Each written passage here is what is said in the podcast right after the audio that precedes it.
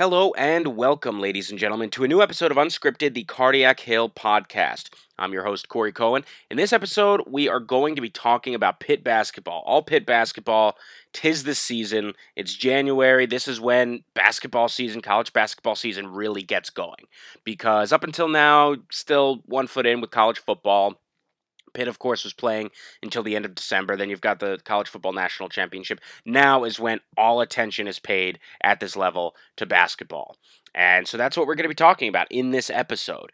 Uh, and specifically, we'll be talking about last week how Pitt men's basketball fared in their two games. So, starting the week, they played sixth ranked Louisville, and they lost. The Panthers did lose in overtime, 73 to 68.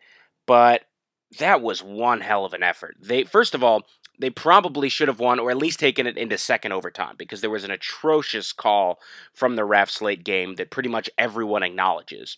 And I don't I'm not in the group that anytime something happens with a ref, a bad call, that you say it's a conspiracy, the refs hate Pitt because Pitt's a northern school, or the I, I don't buy into it. I don't really care either way. All that I care about is the result. And so, whatever the reason is that this seems to keep happening, it's a problem. It's a problem that that Pitt that the game was taken out of their hands essentially, and so and because of that they couldn't take it into double overtime, and so again, I whatever the reason is, doesn't really concern me. I'm not the the guy who's going to bust this case open like Watergate. All I know is that this happened to Pitt in this game. It's happened to Pitt in a handful of other games, and it's a problem. So we'll see what happens moving forward. I'm sure Jeff Capel and Heather Lyke and they all went through the proper channels to voice their displeasure without getting fined, but it certainly is a problem, and we'll see moving forward. Of course, Pitt shouldn't have let that game get to that point. They should have won it in regulation, but that's that's going to be a learning use for the Panthers. That that's going to be a learning experience when you're a young team, you've got a second year head coach, all pretty much all your players are first and second year guys. You don't know what where you're lacking yet. You don't know what you still need to improve on necessarily until you see it in a game.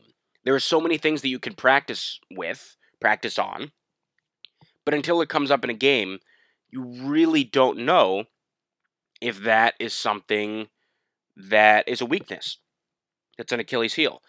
And for the Panthers, closing out late appeared to be that because a lot of things you practice and it just can't replicate the real thing. Really, the, the only thing you can practice that's going to be basically the same out there is free throws. Other than that, no matter how many times you practice it, in the heat of a game, things are going to be different. And closing out games is a big part of that. And Pitt's going to take this, you hope, and learn from it and use it to grow because they really should have closed that game out in regulation. They didn't. And moving forward, you would think that Jeff Capel would take that as an opportunity to hammer that home, to to show that this is something where the Panthers need to grow and that they're going to do it.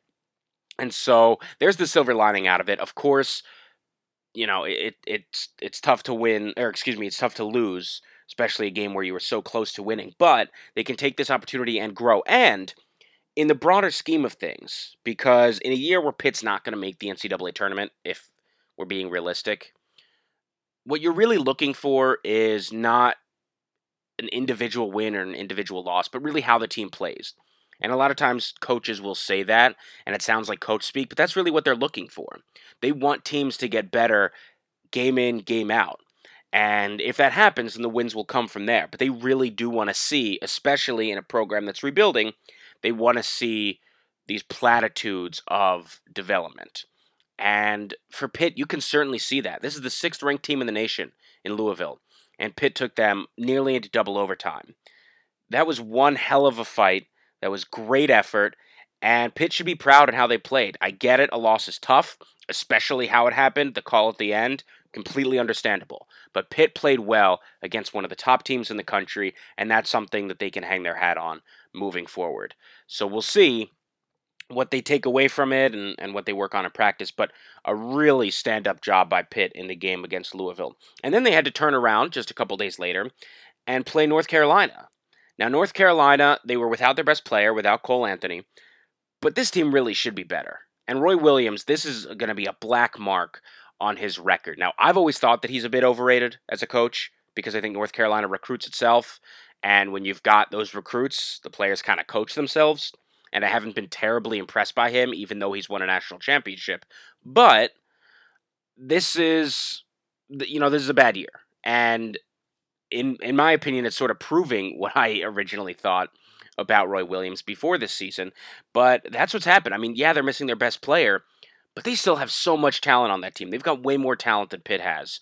And Pitt has now beaten the Tar Heels twice. And for North Carolina, this is just a flat out bad season for them.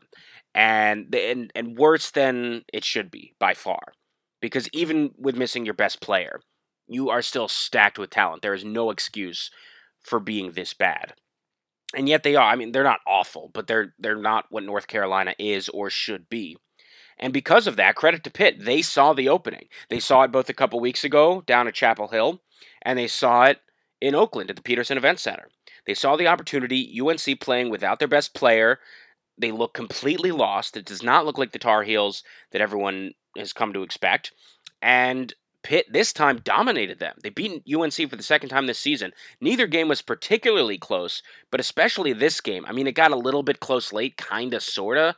I think that was mostly just fears of, oh, it's pitting all over again. They're going to let a game slip away like Louisville. But it still wasn't that close. The final score was 66 to 52. It, it, I think the closest it got was maybe an eight point differential in the second half down the stretch. But really, Pitt was able to take care of business. It never got close. I think they were up by 20 at the half. This was a huge game for Pitt, even without their best player. Beating North Carolina not once, but twice.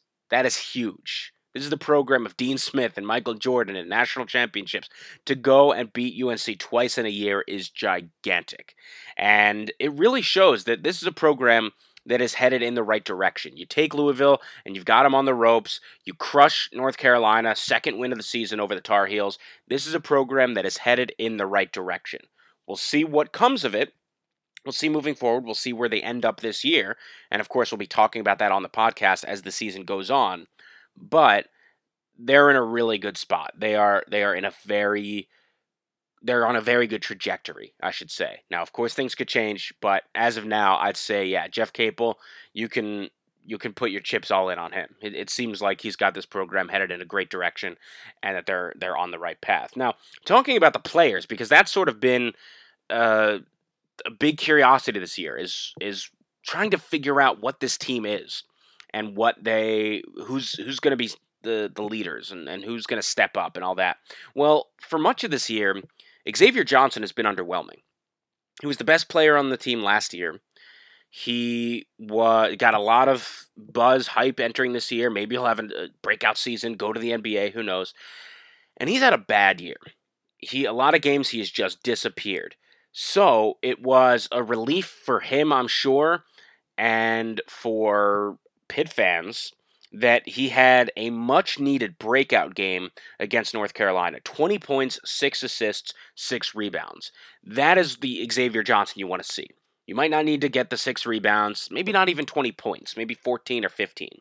But that is the kind of performance that you want to see from Xavier Johnson consistently. That's what I think most of us thought was going to happen this year with Xavier Johnson, that he would be a guy who steps up big and can put the team on his back and, and carry the load and, and dominate another team.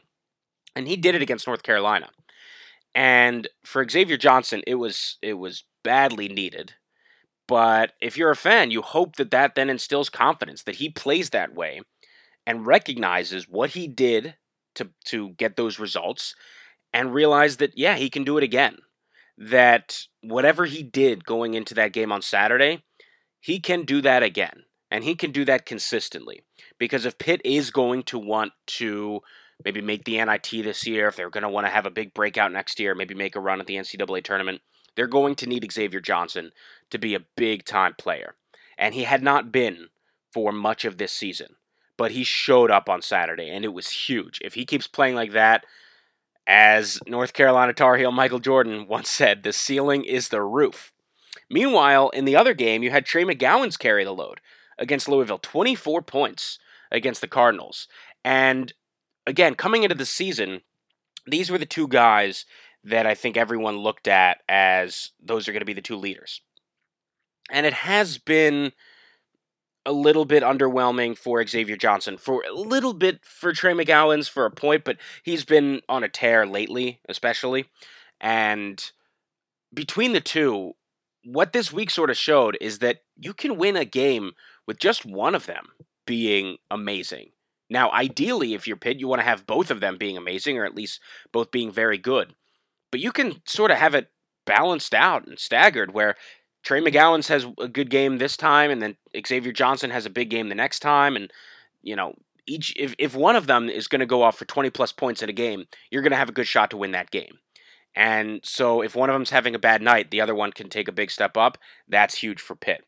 On top of that, you're starting to see it's becoming more and more clear what you're getting from the other players. I mentioned I think it was the last episode of this pod. You're going to need McGowens and Johnson if you're going to succeed at a high level. It seems like they're coming around. So the question is, how do you, what are you going to surround them with? And so far, you've got Justin Champagnie, who's playing really well for a freshman. Seems like he can be a great player. He can shoot it from outside. He's a slasher. He seems like the best freshman on this uh, on this team. You've got Ryan Murphy, who again had a huge game against North Carolina. Other games he'll be in a slump, but that's a guy who can hit a big three and and certainly a good uh, weapon to have out there. Au'Diese Toney, sort of an up and down player, a bit streaky, but when he's on, he's on, and you need him eh, when he is on. That can get you a win because when he he can turn it on, he can be really good.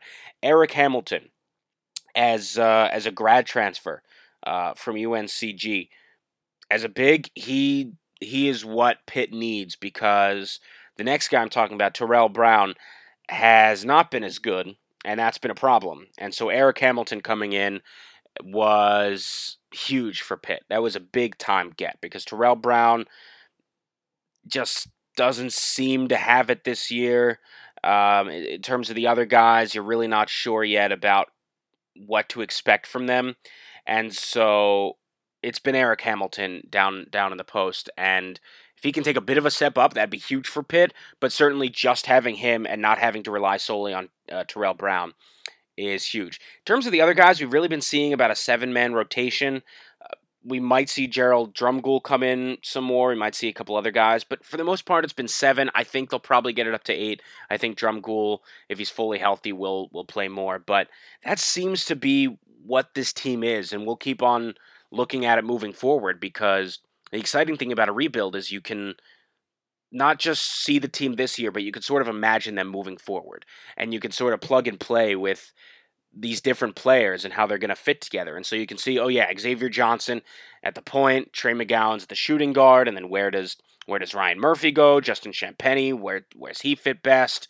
Eric Hamilton, you've only of course got him for this year, but really for this whole team, you're looking at it more than just one game at a time. You're looking at it over a broad scope, and that's sort of the fun thing. That's that's what teams do, uh, fans do of teams that are not in a good spot. If you're in the NBA, if you're tanking and drafting, and you know college, if you're rebuilding, new coach, that's sort of the fun part of it. But there certainly is that promise that wasn't really there for Kevin Stallings. The Kevin Stallings administration was just sort of the last gasp of the previous set of players. And so then once they went, there weren't really players to get excited about. Now there are players to get excited about. And so then you just see if they can do it consistently and, and where they fit best. And then you try to go from there.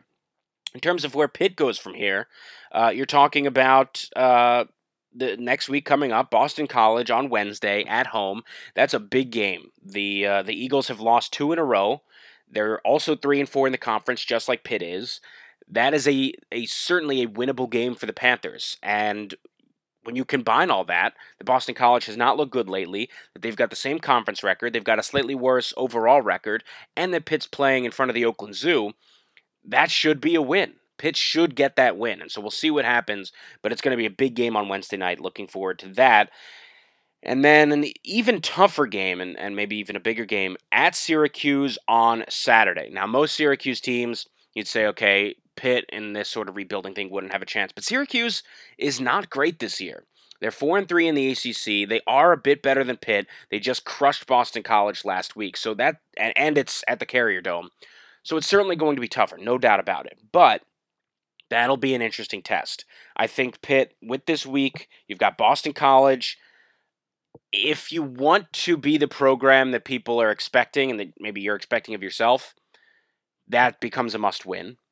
And then Syracuse is sort of a toss up. If you win it, it's huge. If you lose it, okay, it's understandable, but still a big week to see what's going to happen. I think you've got to beat Boston College and Syracuse will see. If you go if you leave this week 0 2, it'll be a disappointment. It'll look like maybe a bit more realistic of what Pitt was going to be this year, but it would be a disappointment. If they get one win, okay. If they get two wins, then you know build Jeff Capel a statue at that point. But both games are certainly winnable, and they'll both be watchable uh, because Boston College three and four, Syracuse four and three, and of course Pitt and Syracuse always play close. Boston College is at home. Both winnable games should be good for the Panthers. Uh, so before we wrap up, I want to mention a Panther of the week, and this gives me an excuse to talk about Victory Heights because this was the really what seems to be the defining legacy for Heather Lyke, the athletic director. And she's only a couple years into uh, her term as AD. But for most athletic directors, they don't dream this big. They don't have a big sort of legacy marker. They might hire a couple coaches, and maybe one coach goes on to do some big things. Maybe they renovate a building. But in this case, Heather Lyke had this vision, and this seems like it's going to dramatically change Pitt athletics. Maybe not football, and maybe not even men's basketball, but for the Olympic sports, and you're talking about the previous AD, who a lot of people don't like, understandably, but there was a great quote that I think stuck with a lot of people, which is excellence isn't selective. And with Pitt athletics, excellence should not be selective. Yeah, you want to be great in football. Yeah, you want to be great in men's basketball, but you really want to be great across the board. You want to have a great volleyball program. You want to have great men's and women's soccer teams. You want to be great at wrestling. You want to be great with track and field. All this stuff you want to be great with. And that's tough to do with some of the facilities that Pitt has. And so Heather Lyke proposed this thing, Victory Heights, that's going to be basically merge between the Fitzgerald Field House and Trees Hall. And you're going to sort of take the two together and have this one really outstanding building which is going to house volleyball. All their games are going to be there. All their matches are going to be there in a great facility as opposed to Fitzgerald Fieldhouse, which is old and doesn't have AC and you know all that. Wrestling is going to be there. There's going to have a track for track and field, so that's going to be helpful.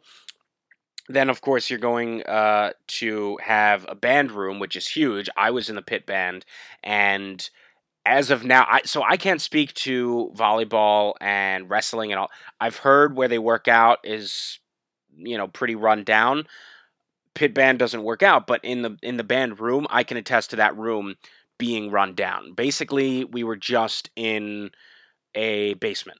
It was just a big room, uh, like a warehouse kind of room, just in a basement. Certainly no place to rehearse. You, there were no chairs. It was literally just sort of a warehouse to stash your instruments and your uniforms, and that's about it. Um, it it was not a place to be able to rehearse, to be able to do all that had to be done outside on the field. And now Pitt's going to have that. They're going to have a room to rehearse for the band to where they could actually sit down and, and practice the music and look at the marching instruction and see all that. Um, they're they're really doing a lot for Pitt Band, which personally I appreciate.